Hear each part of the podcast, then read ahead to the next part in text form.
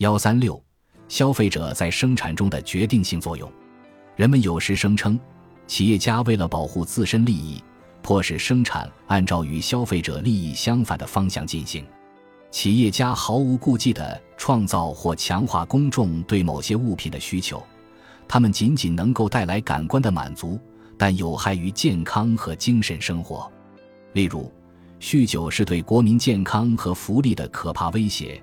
据说，酒精资本主义既得利益的极力对抗，为反酗酒运动平添了更多的困难。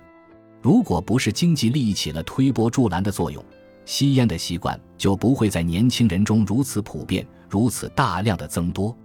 各种奢侈品、五花八门的小玩意和华而不实的装饰品、垃圾不如的淫秽出版物，今天被强加给公众，因为有生产者从中获利，或是希望从中获利。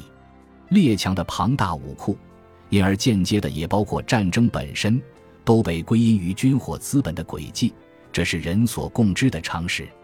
寻求投资的企业家和资本家，都把目光投向他们希望获得最大利润的生产部门。他们试图预见到消费者的未来需要，以便对需求有个大概的了解。资本主义不断为所有的人创造新财富，扩大对需要的满足，使消费者得以不断满足过去一直无法满足的需要。这样，找出过去没有满足而现在能够加以满足的需要。就成了资本主义企业家的一项特殊任务，这就是人们在说资本主义为满足需要而创造需要时所想到的事情。消费者所需之物的性质与企业家和资本家无关，他们只是消费者忠诚的仆人，规定消费者应享受什么不属于他们的业务范围。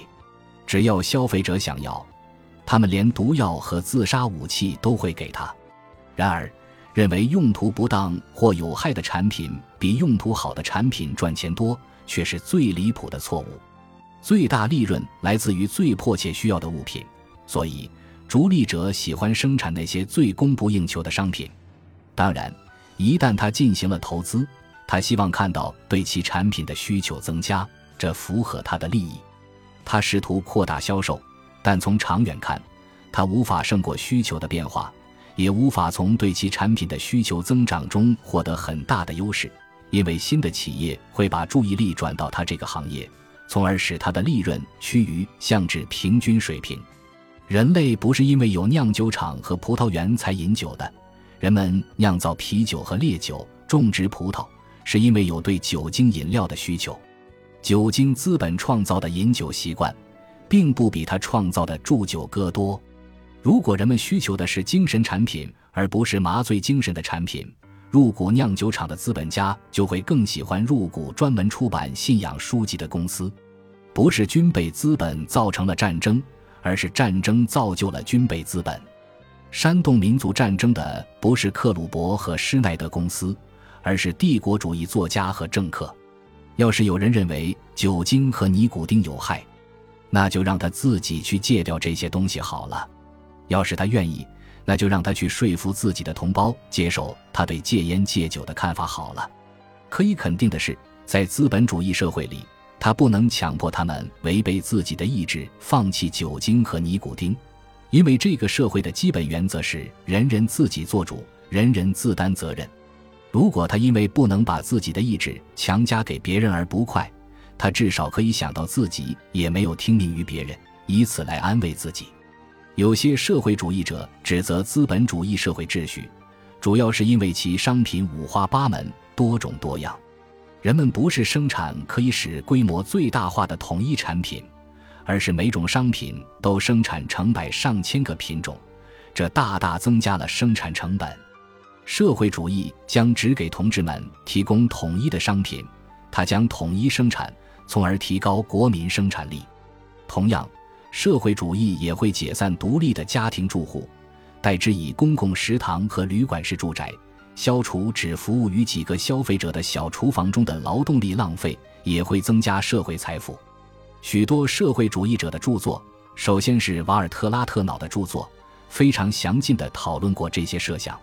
在资本主义制度下，每个购买者都必须决定他是选择大量生产的、比较便宜的统一化产品。还是选择为迎合个人或小群体品味而专门生产的比较贵的产品？毫无疑问，存在着一种通过标准化逐渐实现生产和消费统一化的趋势。用于生产过程本身的商品正在日益变得更加标准化。精明的企业家很快就发现了使用标准化产品的好处：比专门工艺生产的产品便宜，可以替换，可以用于其他生产过程。今天阻碍生产工具标准化运动的是大量企业的直接或间接的社会化。由于他们得不到理性的管理，所以并不重视利用标准型号的好处。军队管理、市政建设部门、国营铁路及类似机构都以官僚主义的顽固不化，反对采纳通用型号。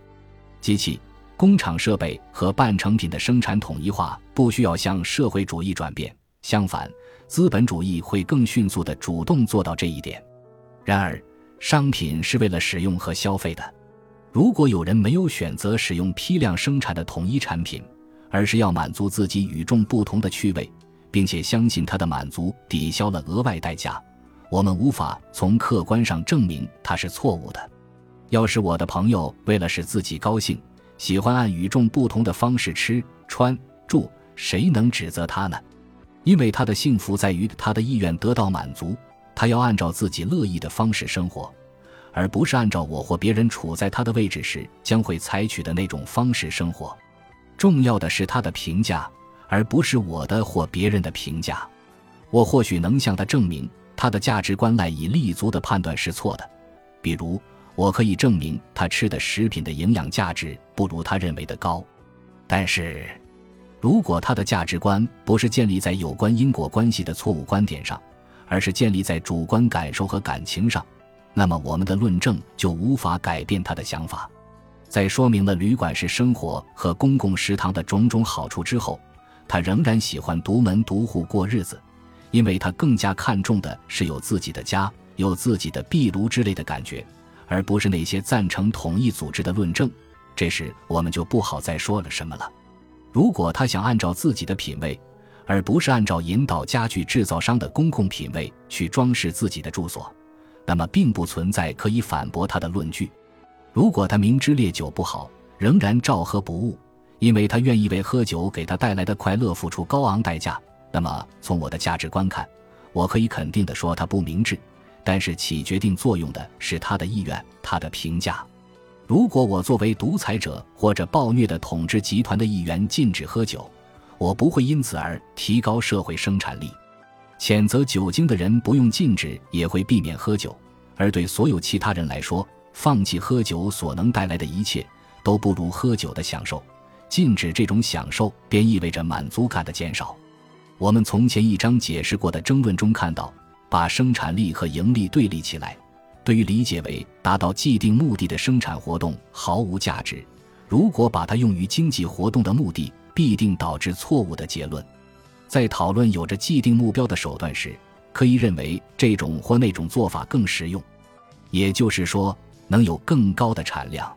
然而，当我们问到是这种还是那种手段能够更直接地增进个人福利时，我们并无客观标准可以利用。在这里，决定性的因素是人的主观意愿。个人对水、牛奶或红酒的偏爱不取决于这些饮料的生理效用，而是取决于他对效用的评价。如果有人喝红酒而不是水，我不能说他的行为不理性，我顶多只能说，我要是他的话就不会那样做。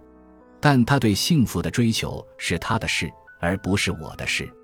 要是社会主义共同体不给同志们提供他们自己想要享受的物品，而是提供统治者认为他们应该享受的物品，那么满足感的总量就不是增加，而是减少。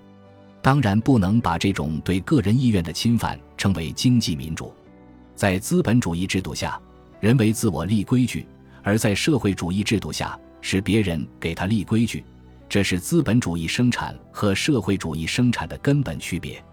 社会主义者要给人提供吃穿住，但是人们更喜欢按照自己的方式吃穿住和追求幸福。本集播放完毕。感谢您的收听，喜欢请订阅加关注，主页有更多精彩内容。